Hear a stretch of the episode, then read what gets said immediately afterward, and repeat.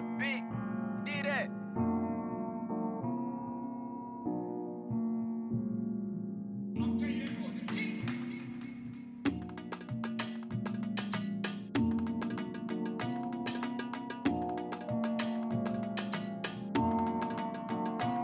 You're listening to the Worst Guys Fantasy Podcast, where you get all your fantasy sports advice to help you dominate your leagues year round.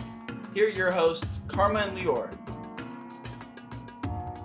What's up, everyone? Welcome back to the show. Baseball and basketball are back, with both leagues starting back up. There's an excitement in the air again. You know, for a while, no one really knew if we were even going to get any sports back this year. But hey, against all odds, it's happening.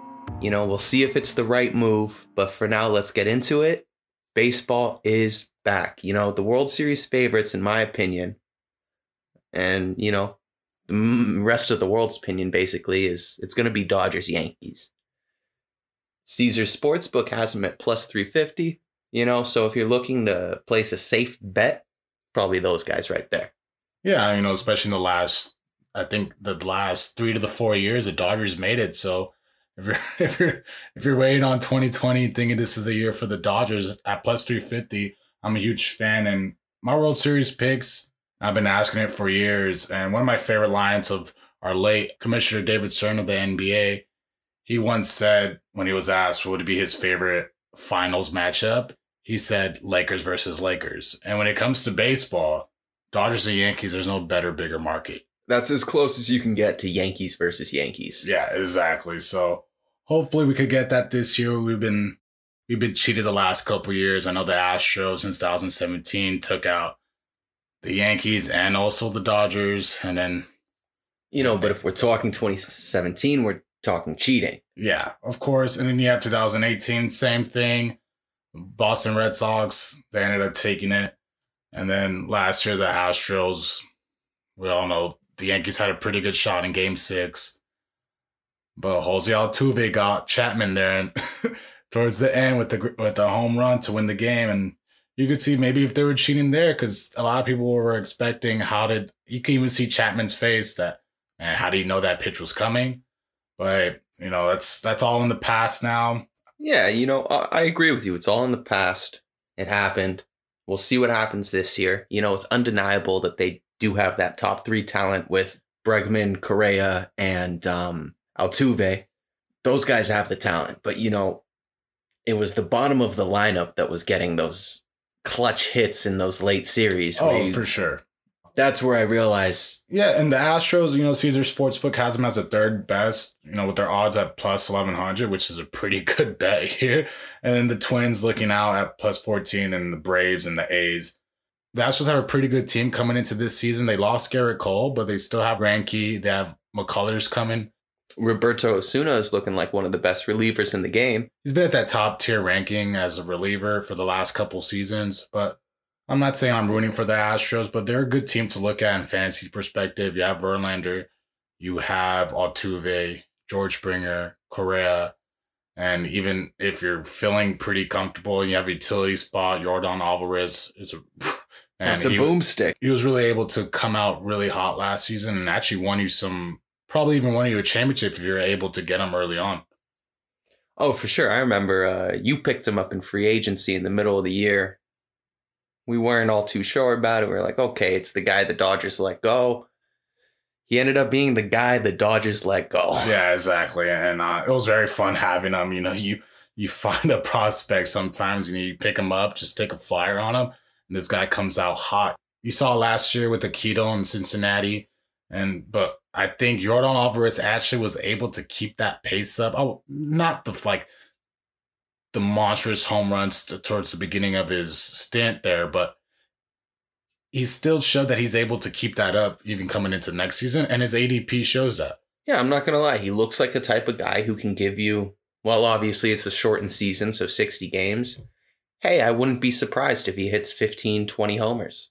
Yeah, and I think that's going to be the issue coming in, and we're going to have some talks about that with the rankings. But the 60 shortening game season is going to really bite into the projected stats that you're hoping for. I know Cody had his, what was it, 40 home runs last year. You're looking at, yeah, you're looking at 20 maybe. I think uh, even the top hitters, you're looking at 20 to 25 home runs, and that's what you're kind of betting on from one of the big bats coming into this season. And even with pitching, if you're chasing wins, hey, your ace pitcher that you draft early on might only get 15 starts, especially in a shortened season. I think that's being generous. Yeah. And it's really going to change the expectations you have for players that you would have in a 160 plus season, uh, 160 plus game season. And you also got to keep in count, you know, uh, you have all these young guys coming up.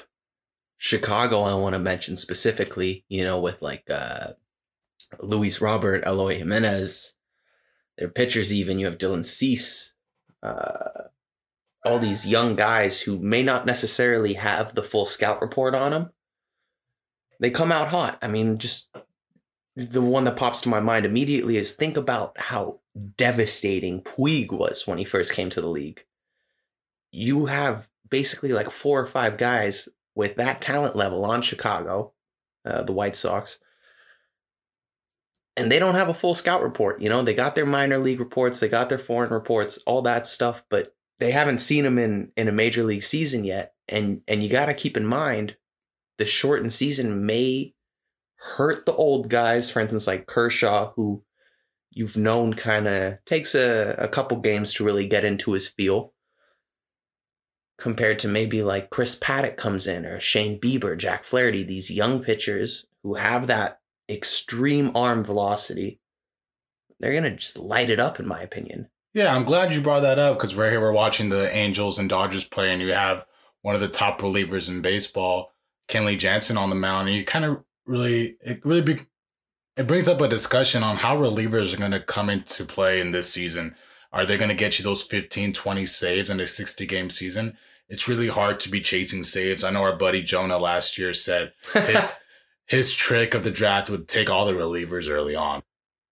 He had Brad Hand and Will Smith and just to name a few. Yeah, just to name a few. And I guess if if you're chasing saves, those were those were some pretty good picks to take in the draft, but it didn't really play out well for him when he was trying to make trades later on in the season for some pitching help and some bats. I agree completely. Now, but the thing is, if you try to get the monopoly on a position, you better be sure you get the right guys. I drafted Kirby Yates. He passed on Kirby Yates multiple times. I drafted him, I believe, like sixth, seventh, eighth round. Ended up being the best closer in baseball. Yeah, but you know, coming into this season, you know, it's shortened. Let's make sure everyone knows that. But if you're gonna try to get a monopoly on a position, pitching, batting, relievers, you better act fast in the trade because those trades, that trade deadline, depending on your league, is going to come out quick and you're going to need to make a move fast. And if, if you're in a league where players don't like to make trades or they're very stingy or they just, they're really horrible at this, at trade negotiations, you're going to have a really tough time on making your team better. So I always enjoy having a team that's pretty diverse when it comes to batters and pitchers, but you know, if you see the opportunity and the ADP's there and you see value, then hey, go for it. But just know you got to really know your league mates pretty much and see what works best for you. Yeah, I mean, fantasy baseball, I believe, provides the luxury that fantasy football, for instance, doesn't. In fantasy football, you you got to strategize your draft a little bit more. Are you punting wide receivers? Are you punting running backs? Are you punt? You know, you typically have to go one route. However, in baseball, there's so many players and so many positions. You you can find a diamond in the rough basically every single round. Yeah, and it's going to be very interesting to see how it plays out, especially I know we've been working on some mock drafts. A short season is really tough to it's really tough to prepare for here because you're not really used to seeing that. You know, I guess in a football season, you have 16 games, you know what you're going for. Injuries happen, but in baseball, it's a long season. You have the IR reserves and you know pitchers and batters get hot and get cold, but in 60 game seasons, it's really tough. If your pitcher gets cold and has a bad couple outings, it can really screw you up for two two to three matchups. That's what I'm saying. It, when someone gets cold in baseball, you're usually talking about a two three week cold streak in a 60 game season that that costs you yeah it could be very it could be an issue for sure but moving on we have the dodgers as one of our favorites for the world series they've been one of the best teams in baseball the last couple years, and they really look like they have a pretty good shot coming into this year if they're prepared. I know they traded for Mookie Betts and David Price, but David Price won't be joining them this year. He was able, he decided to opt out due to the coronavirus, and Hey, you know, if I was making that kind of money, I'd opt out too. yeah, and well, that brings to a discussion. Do you think the Mookie Betts trade will pay off for the Dodgers here? Listen, Mookie Betts is undeniable. I don't want to be too generous, so I'm just going to say he's a top 10 talent. Oh, for sure. Was it worth it? Okay, put it this way. We were two games away from winning the World Series. It was a 4 2 series, I believe. Oh, the Astros, it was game seven, and then uh, Boston, I think it was, yeah, 4 2 or maybe 4-2. game six. That's yeah. what I'm saying. So you're a game away and you're two games away. Do you really need to trade away? I understand we didn't give much, and Kenta Maeda, Alex Verdugo is basically the headliners. But I love those guys. Kenta Maeda is an amazing pitcher. You can come uh, come playoffs, you put him in the pen. He's your long reliever when things go bad. And Alex Verdugo, I, I don't know. I love El Chagron. Yeah, I mean, I'm a huge fan of Verdugo coming into next season playing for Boston, and it's a type of talent I'm kind of searching for towards the end of drafts for an outfield spot.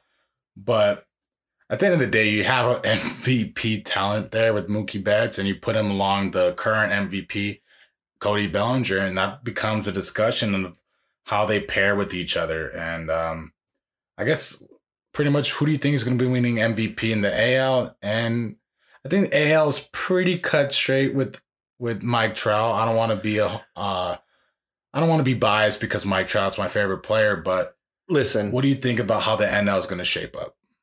in terms of the AL, I agree with you. The best player in baseball is going to continue to be the best player in baseball. It's a LeBron James type of thing, you know. Mike Trout is is is doing 2007 LeBron James things. But I know it gets a little interesting. You have Mookie, you have Cody, you have Acuna. Yeah, don't forget Christian Yelich. He was right there in the hunt last year until That's he right. got injured. And man, the NL is filled with talent. You know, when you look at the AL, you have those top players. You have Mike Trout. You have Aaron Judge. You used to have Mookie Betts there. You have Stanton. You have JD Martinez, Francisco Lindor, Jose Ramirez, and Bregman.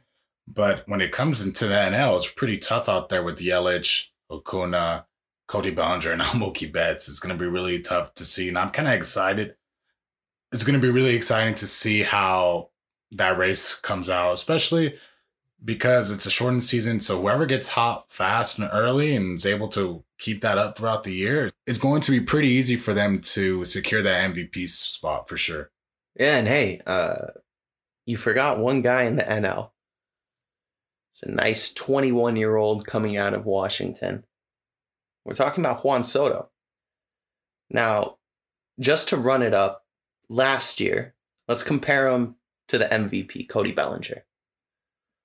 Cody Bellinger, 121 runs. Juan Soto, 110. Cody Bellinger had 170 hits. Juan Soto, 153.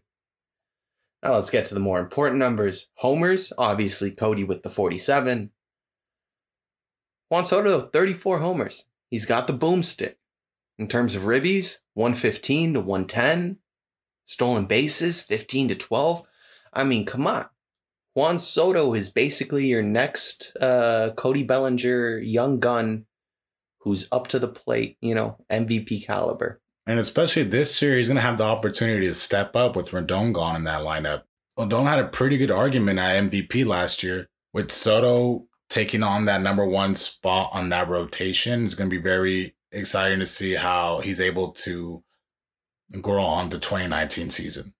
Yeah, I mean, you take Rendon out of that lineup, you make Soto the four hole, it changes completely. But then again, do you even want to make him the four hole? The guy steals bases left and right. You keep him in that two hole, the same way uh, Mike Trout is operated.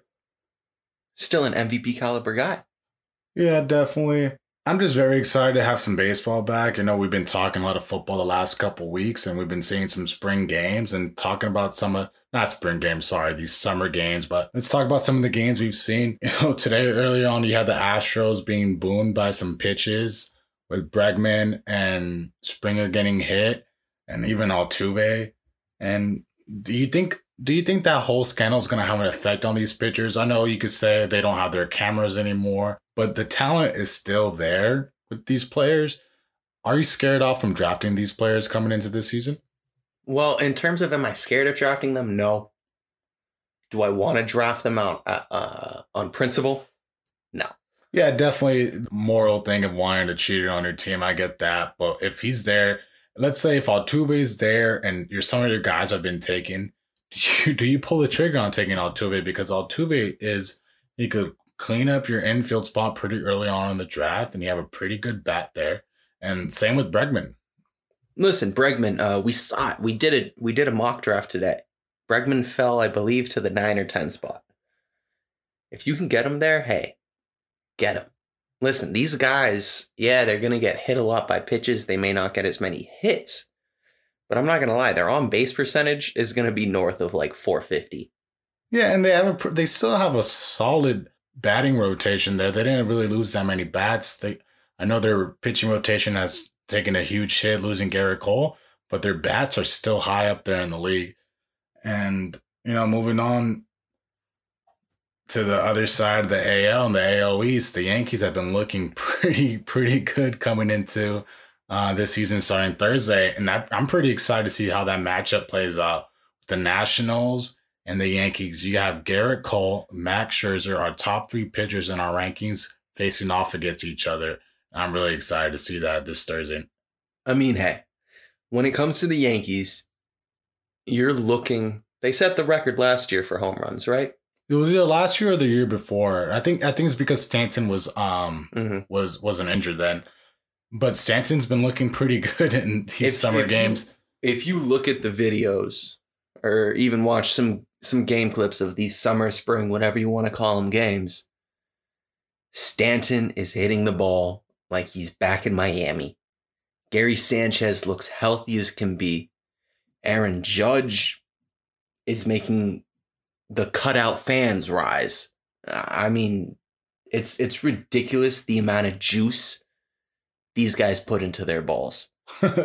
yeah, for sure. And the bats are not going to be the issue. The bats have never been the issue for the Yankees. It's always been pitching.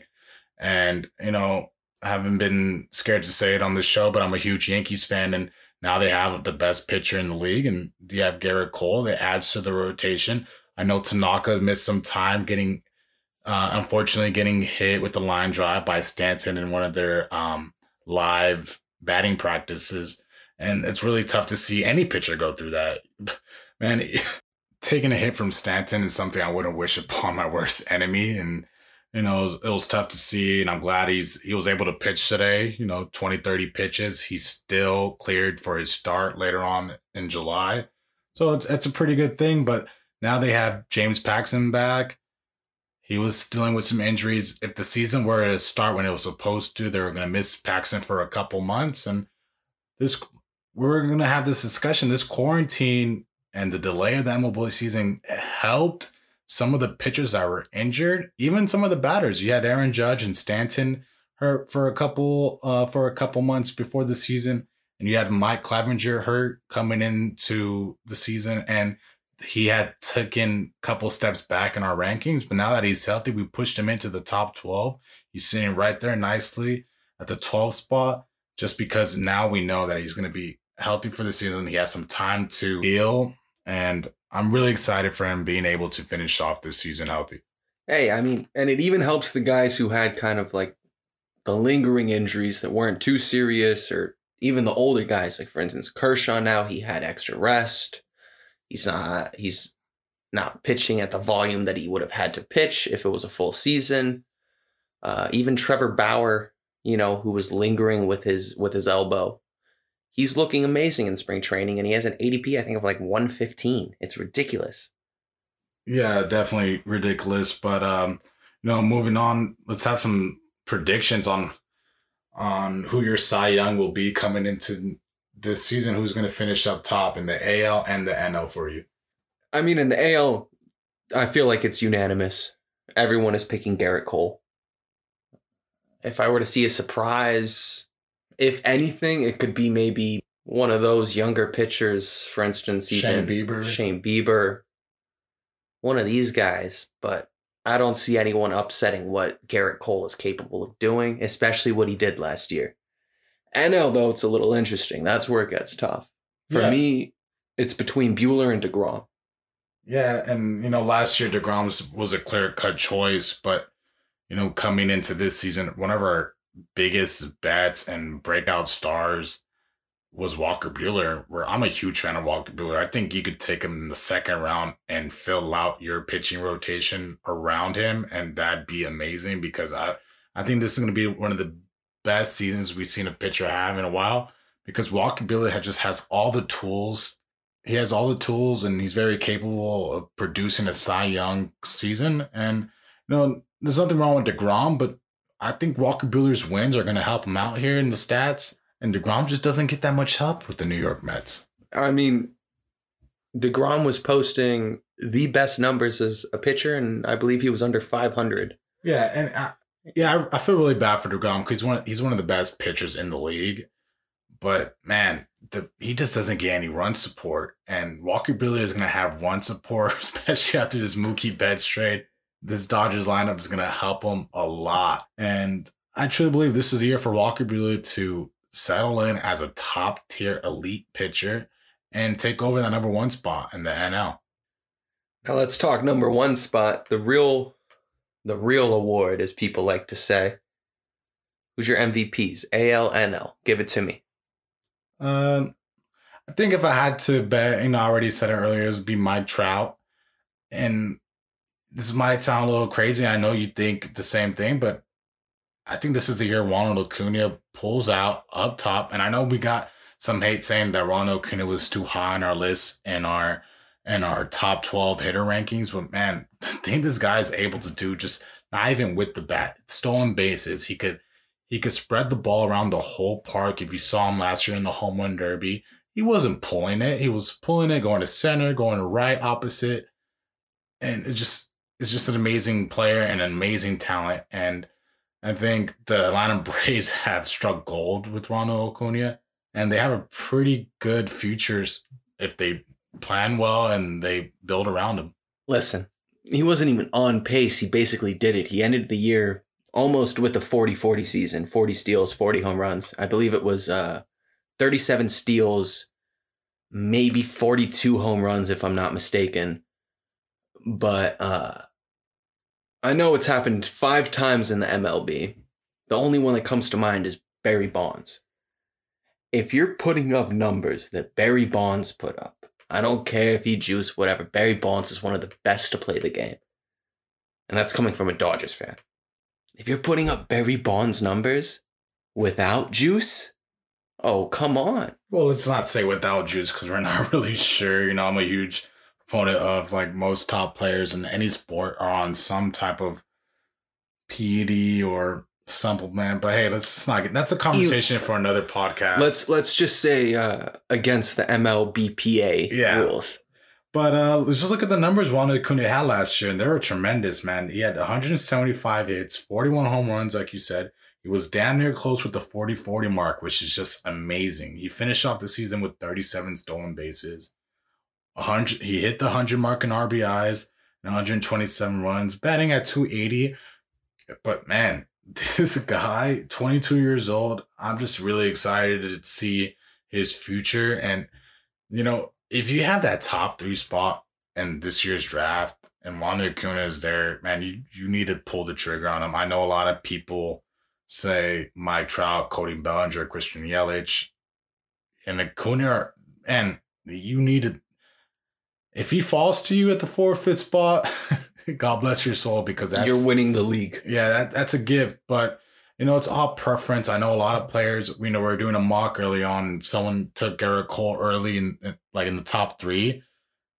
And it kind of surprises you because, you know, if, if Gerrit Cole drops you in the sixth spot, seventh spot, okay, you, if you really want to build yourself around a pitcher, Gerrit Cole is the pitcher to build around. But you're gonna have talents like Mookie Betts, Cody, that are gonna be there. I would really prefer Acuna over Betts and Cody, but I know I know most of our listeners are some Dodger homers. It's very hard to hear that, but hey, in fantasy, is fantasy. When you have a player that hits 40 plus home runs and damn near 40 stolen bases, he has a batting average at 280, and he's still young. He's going to be able to grow on last season coming into this year. I'm very excited for him for sure. And I mean, listen, the way the draft rolled out that we did earlier today, uh, I was sitting at the at the turn pick, was able to secure a solid bat with Nolan Arenado, and then get my pitcher in Walker Buehler. So let's just say you have like that third, fourth pick. Ronald Acuna drops to you. You get a a top two fantasy player, and then at the turn you can still build your pitching around like even a Walker Buehler, a um a Justin Verlander, a Strasburg. Strasburg, exactly. One of these top of the rotation, top tier pitchers. You're still getting a tier one guy. And you also have one of the best guys. I, I think the fact that this guy is getting underlooked so much will only help you if you really know his value. Yeah, for sure. And that's an important aspect of fantasy. Sometimes you got to know who the people are in your league, who are they're fans of, who they're not really high on. And hey, you take advantage of that because sometimes you're going to be able to steal a talent early on in the draft that players are just not going to like. Hey, man, I know people are not liking the Astros, but if you had Bregman at the turn spot and you want to pull the trigger, I don't know what to tell you. This guy had MVP numbers last year in the AL. I know Mike Trout won it, but Bregman was making some noise for sure. Bregman was the only other player besides Mike Trout to receive first place votes. Mike Yeah. Trout received 17% and uh, Bregman received 13. I don't know what else to tell you guys. Baseball is back. By the time you hear this episode, we're gonna be kicking off the season, and we're only a week away. You know, your father said when I came into your house today, we're nine days away from some basketball. And God, man, we just need some basketball now. And let's just go back. Let's see what's going on in the bubble right now. We had some teams moving in. They announced today that no player of all tested have tested positive for coronavirus. So that's a good sign. I know there's a lot of people out there that believe that this season will not finish, but we're looking pretty good right now. And let's just start off. Who who are the favorites for the championship this year? I I know there's been a couple months of these players staying at home, not practicing, but let's talk about some basketball here. I'm glad. I am so glad basketball is back. We ESPN gave us uh, kind of like a taste, get back into it when they released The Last Dance early. We were all looking back at Michael, Scottie, hell, they even had a, a quick little moment for Kobe, which was beautiful. But oh boy, basketball is back, baby.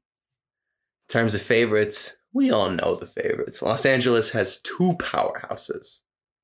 It's rare to say if we're not talking about like college football or something, Los Angeles. But apparently the Clippers are good. So obviously, in terms of the Western Conference, it's Lakers, Clippers. You know, if everyone's healthy, it's it's a tough series. But the Clippers have had some personal issues. Trez, Mar- Montrez Harrell, okay, Pat Beverley, they both returned home for personal issues. No clear return date in sight. Marcus Morris, Landry Shamet, they have not shown up. Also, no clear expected return date.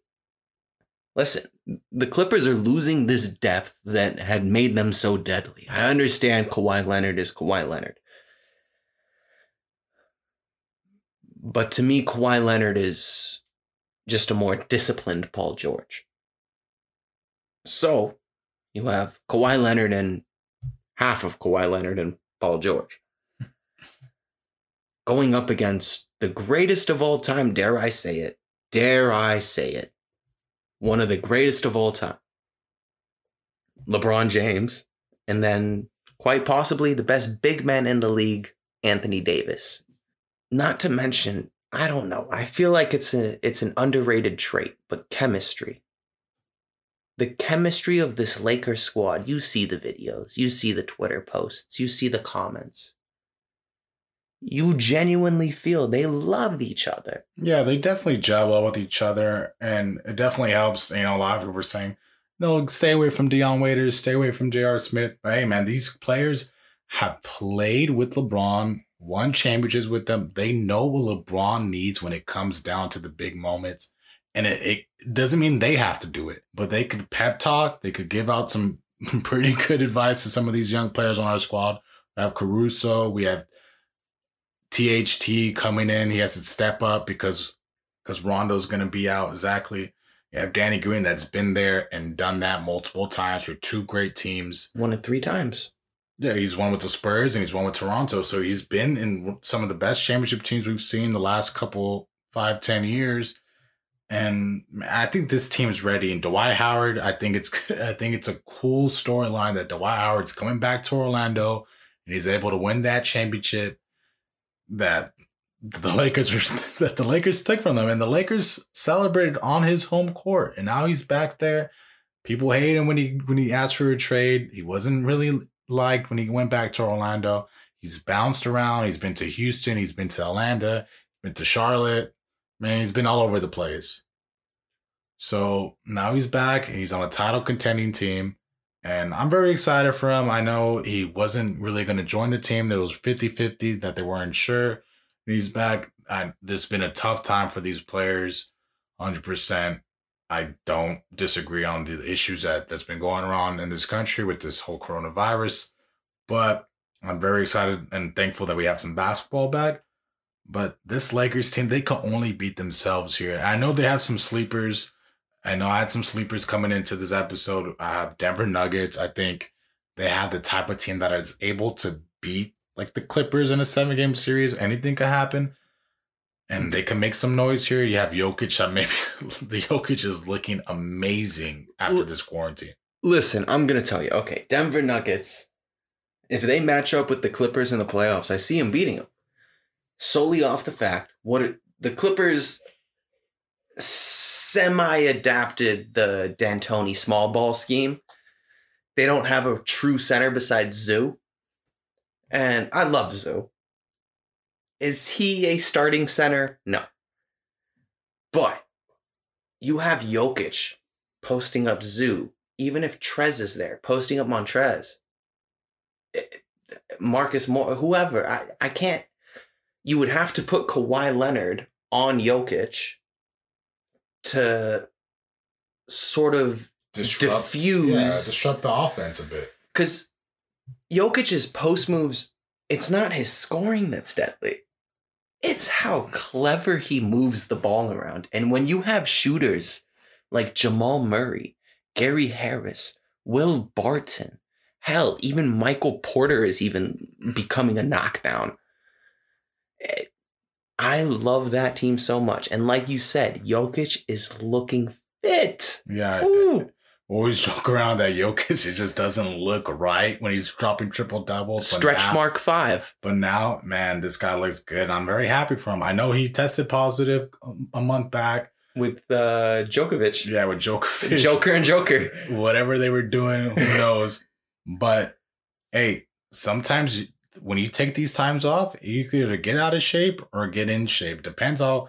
I know a lot of some some people out there, some analysts, some radio hosts, they were kind of skeptical on how Luka Doncic was going to come back after. Yeah, he, people. Some people think he's not looking that good after this because he wasn't committed to his body, his fitness He's young. he's young and he'll learn that because hey, Luka Doncic could be one of the best players in the next couple years in the NBA, and he's shown that this season. And I know Dallas is sitting there at the seventh spot; they could make some noise. But I'm not really scared of them. I feel like one of the teams that could that could scare off some people, and they have the talent and everything to do it. It's the Trailblazers. And like you have Dame Lillard, you have CJ McCollum, hell, you have Carmelo Anthony. I know they lost Trevor Ariza because he's not playing and he didn't want to go to the bubble during this whole thing. And I understand that these teams are gonna have to adjust.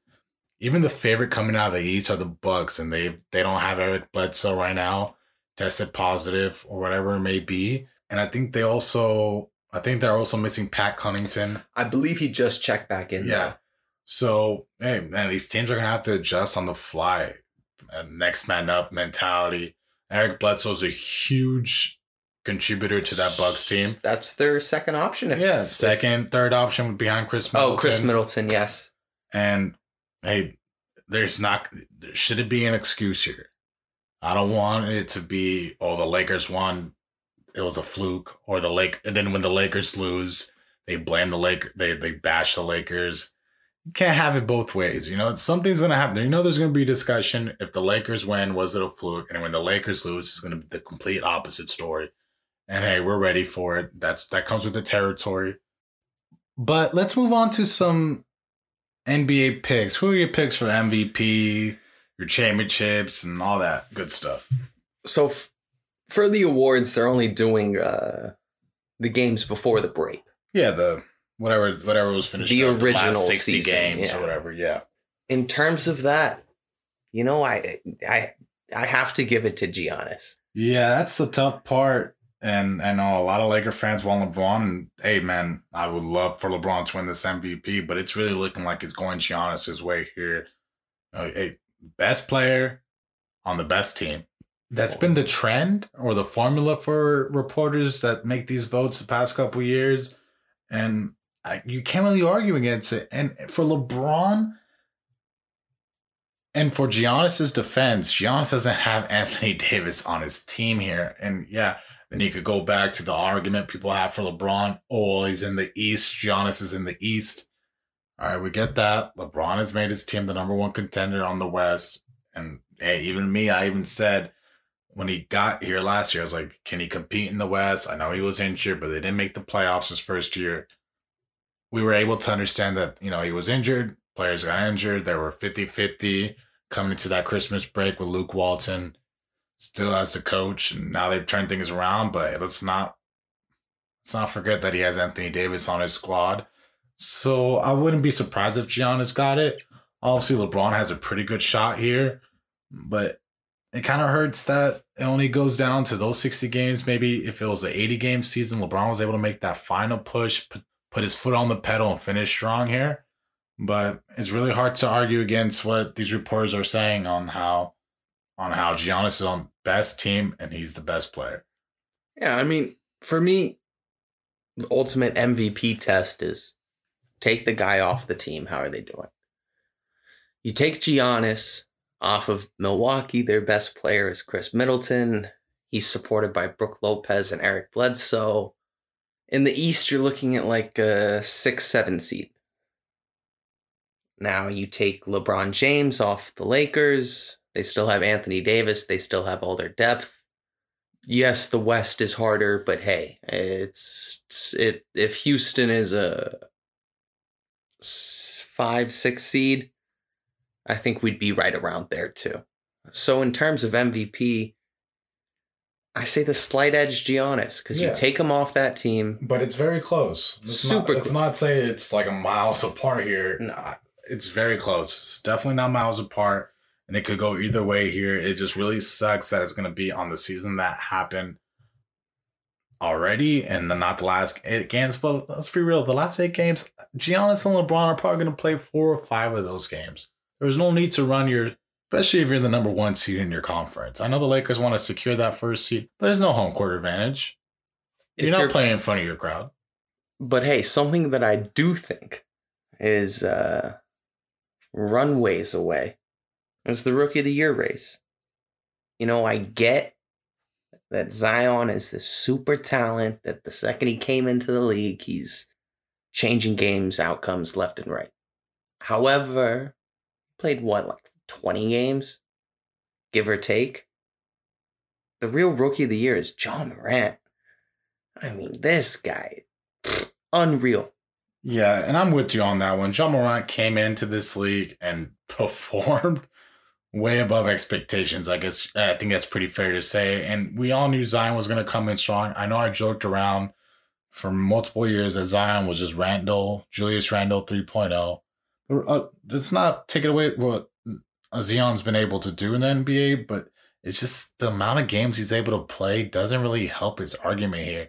And I know ESPN and all these reporters are pushing the narrative that they need Zion to win Rookie of the Year because hey, Zion sells. Let's, let's not forget He's See- the new Braun. Yeah, he sells and he's an amazing talent and he's just he's Hollywood. If he was on the Lakers, it wouldn't even be a question who's rookie of the year.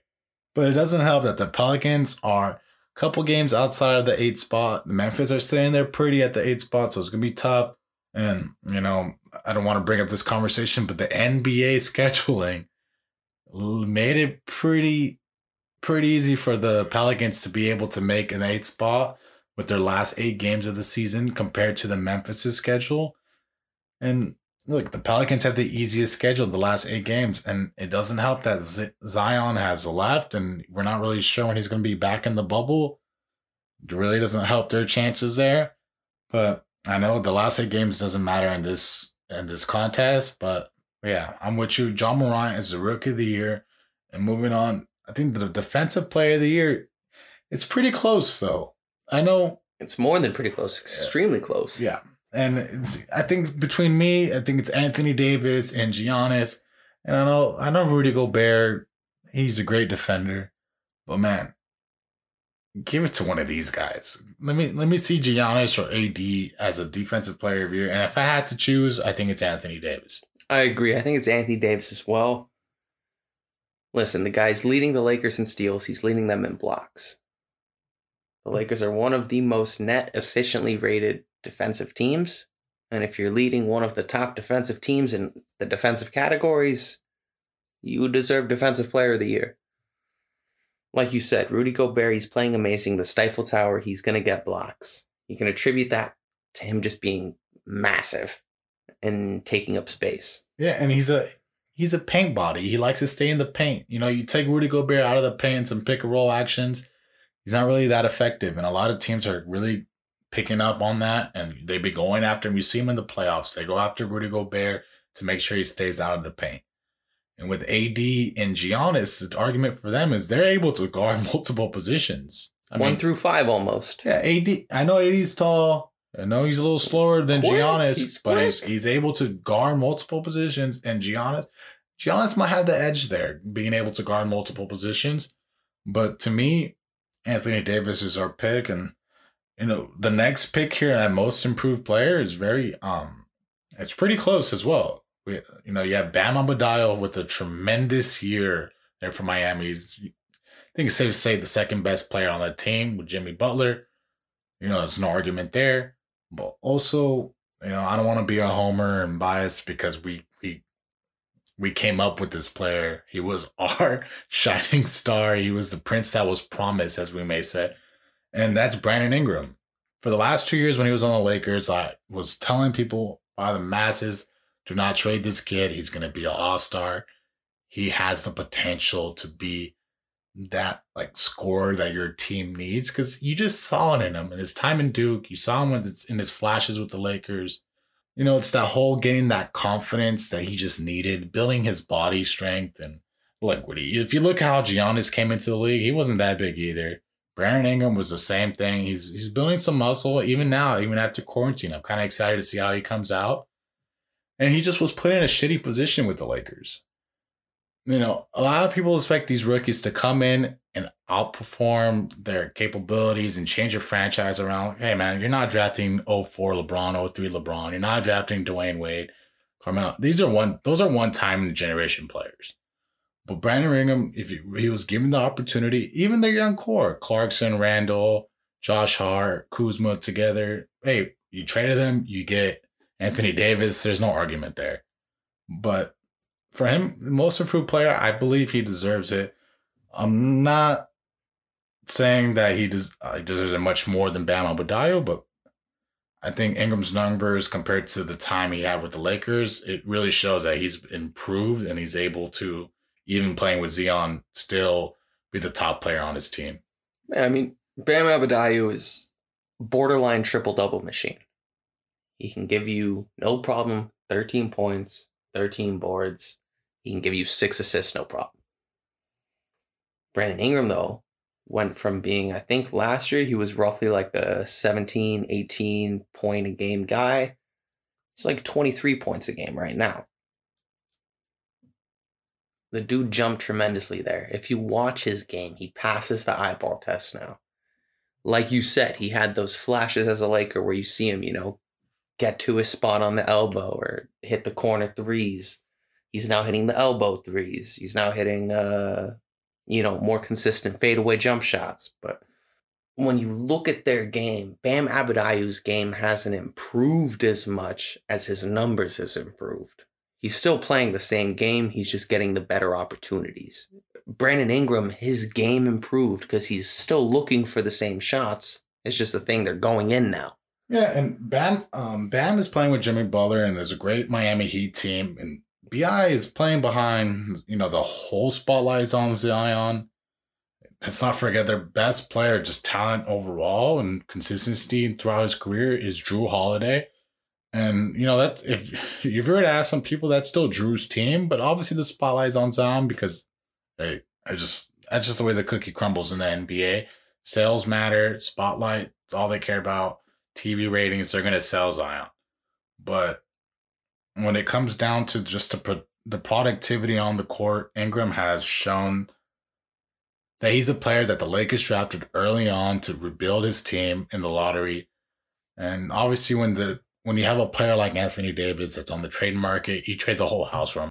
Now you have Ingram on his own. There's no stress on him to to play with LeBron James, and he's he's shown that he's able to produce at a very high level. And you know, our last pick here is who's the coach of the year finishing off this season. I, I think it's it could be pretty close, but I think for us we have Nick Nurse here. Yeah, you know, it's it's fair to say Nick Nurse. However, I'll give the argument. You know, you want to say best team, best coach, best record. It's going to be Budenholzer. But the thing is, Budenholzer, uh, he's kind of got the best player in the league. Yeah. Now, Nick Nurse is taking a Toronto team who just lost their best player. They're still a second in the East by a fair margin. You know, their best player is Kyle Lowry, Pascal Siakam. You know, their second best player would be Serge, Mark, or OG Anunoby, maybe Fred VanVleet there's no real standout guys. It's just a bunch of mid draft talent who is working in the proper system and everything is communicating well and you're just looking at a well-oiled machine. Yeah, and that team, even when they won the championship last year, I know Kawhi had a huge part of that, but that team was just they were clicking on all cylinders, and I think Nick Nurse has a lot I think Nick Nurse could take a lot of credit on that. And yeah, Budenholzer with the Bucks, the best team.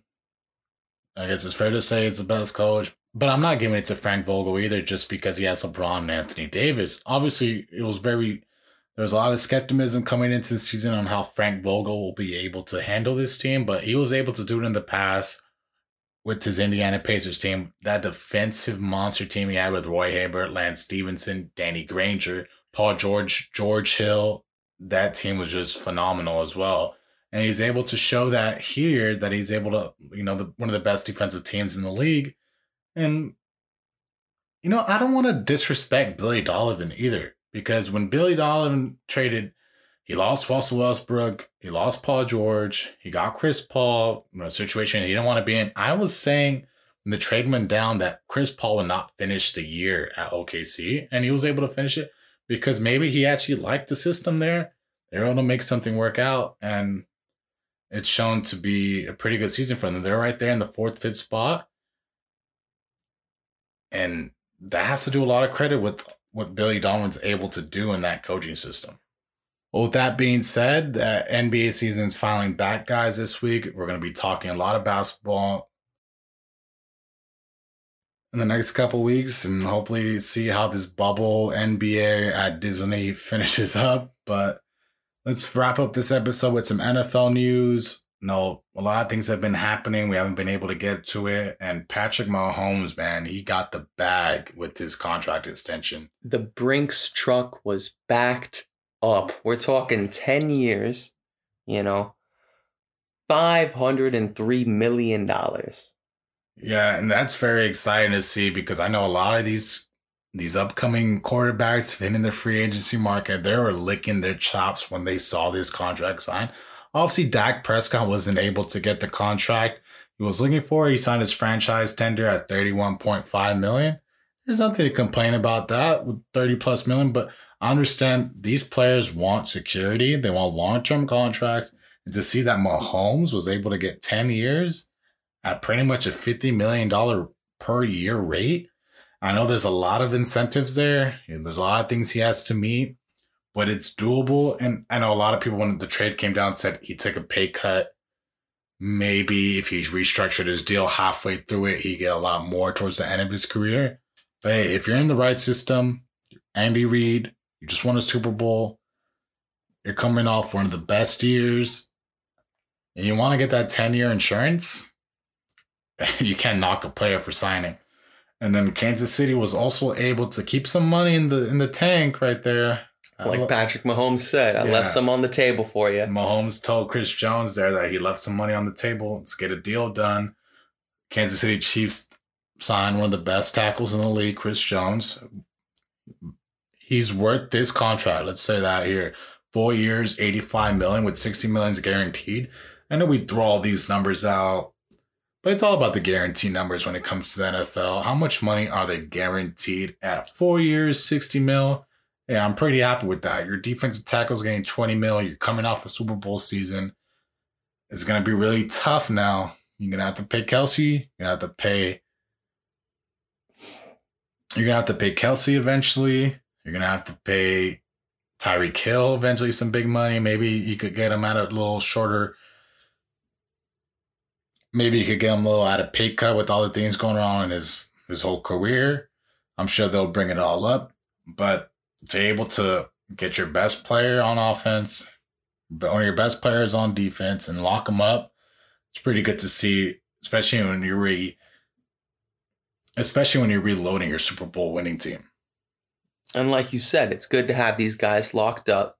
Dallas, unfortunately, they weren't able to get Dak locked up. He's just signed to the tender, uh, $31.5 million. It's good money, but it's not 50 a year. Yeah, and I'm not want to be the one that says that Dak is deserving of 50 million a year, but maybe Dak saw the contract. I was like, hey, let's just let's step back. Let's wait another year, see what I could get next year. And it's gonna be a tricky art. Um, it's gonna be a tricky conversation to have for most of these players, especially one. I should have brought this up earlier. These shortened seasons, these whole no fans at the games, is really gonna hurt this the collective bargaining agreements in most of these leagues. How much money is left? for these organizations to pay these players. And maybe maybe Patrick Mahomes saw that. He maybe he said we're going to lose a lot of fans this year. It's going to be less money coming in. And I, I secure my money now. It's a good move. I love it. And and other news coming in, we had Antonio Brown retiring. I know he's been out of the league for a couple months now. He didn't finish last season. It's his second retirement announcement. And um, you know, we'll just hope everything's okay with Antonio Brown because he's one of the best wide receivers I've seen since he's came into the league, and I really hope the best for him. But sometimes you got to make sure everything's okay with yourself before you come back. You don't want to rush into anything, and you, you know sometimes you just feel sorry for people. But I would have loved to see him back in the league for sure. But you got to get yourself right before you can perform. Yeah, of course. And, you know, this thing really pisses me off with the NFL situation regarding coronavirus because the NFL are the last organization that has had to prepare, had the most time to prepare for this type of thing. And the NFL Players Association that came out and said they're not prepared. There's no guideline, there's no plan on how to deal with this virus for these players they can't even agree on everyday testing. Hmm. And some of these players saying, hey, we want to play, but not under these conditions. Yeah. So it's really just mind boggling. We were talking about earlier today with our buddies over there at SNL Sports, Shahar and Lior, that it just boggles my mind how they've had the most time to prepare for this and they're just not ready. I mean, are you surprised though with the NFL? No, definitely not. But it's just, come on, guys. This is something serious. And if you want a season, you want money. If you're owners and you want money in your pockets, Money talks. you need to get it together, figure something out that makes both sides comfortable. And this is a serious issue here. So let's figure it out. If you want a full season coming in, hopefully they're able to figure it out before. I know training's supposed to start with the rookie camps coming in later this week. We'll see how all that goes. And we'll bring up the Redskins drama with the whole changing their name thing. They're so many years late glad they're able to change it now. Hopefully, it's something pretty clever, something cool. Just let's get rid of that name. It shouldn't have been there in the first place. I'm really Yeah. not sure how all that Yeah. started. And um, the whole lawsuit allegations. Let's just see if that team could get sold. Let's just let's just let's punish them. Let's get it all over with. This is a whole serious thing. I mean, Just sell the team. I'm just saying, I never understood the whole why teams don't want to change their name. In terms of a business standpoint, you change the name, all your diehard fans who need to have jerseys of the team, they're going to have to buy new jerseys because now it's no longer the Redskins, it's now The Red Tails or Red Hawks, whatever. whatever it is. Red Wolves, Red Foxes, something. You could normal. keep it similar, something more respectful. But come on, the Redskins was. Let's just let's just drop it at that right there, and you know I'm glad to see that these sports are coming back in these times of need, and definitely we need some sports. It helps, and we'll be bringing you some NFL news coming up. I know last week we dropped our running back rankings episode. I hope you guys enjoyed that. We have our wide receiver rankings coming up very soon. Baseball's coming back. We're gonna have some baseball talks. We're gonna be following the NBA and the bubble. And that being said, guys, we hope you enjoyed this episode. We had a blast bringing it to you. Thank you so much for listening. We'll catch you soon. Thanks for joining us this week on the Worst Guys Fantasy Podcast. Please make sure to subscribe, rate and review our podcast, and follow us on Twitter at Worst Guys Pod. You can send your questions to our email, theworstguysfantasypod at gmail.com. Tune in next week for our next segment.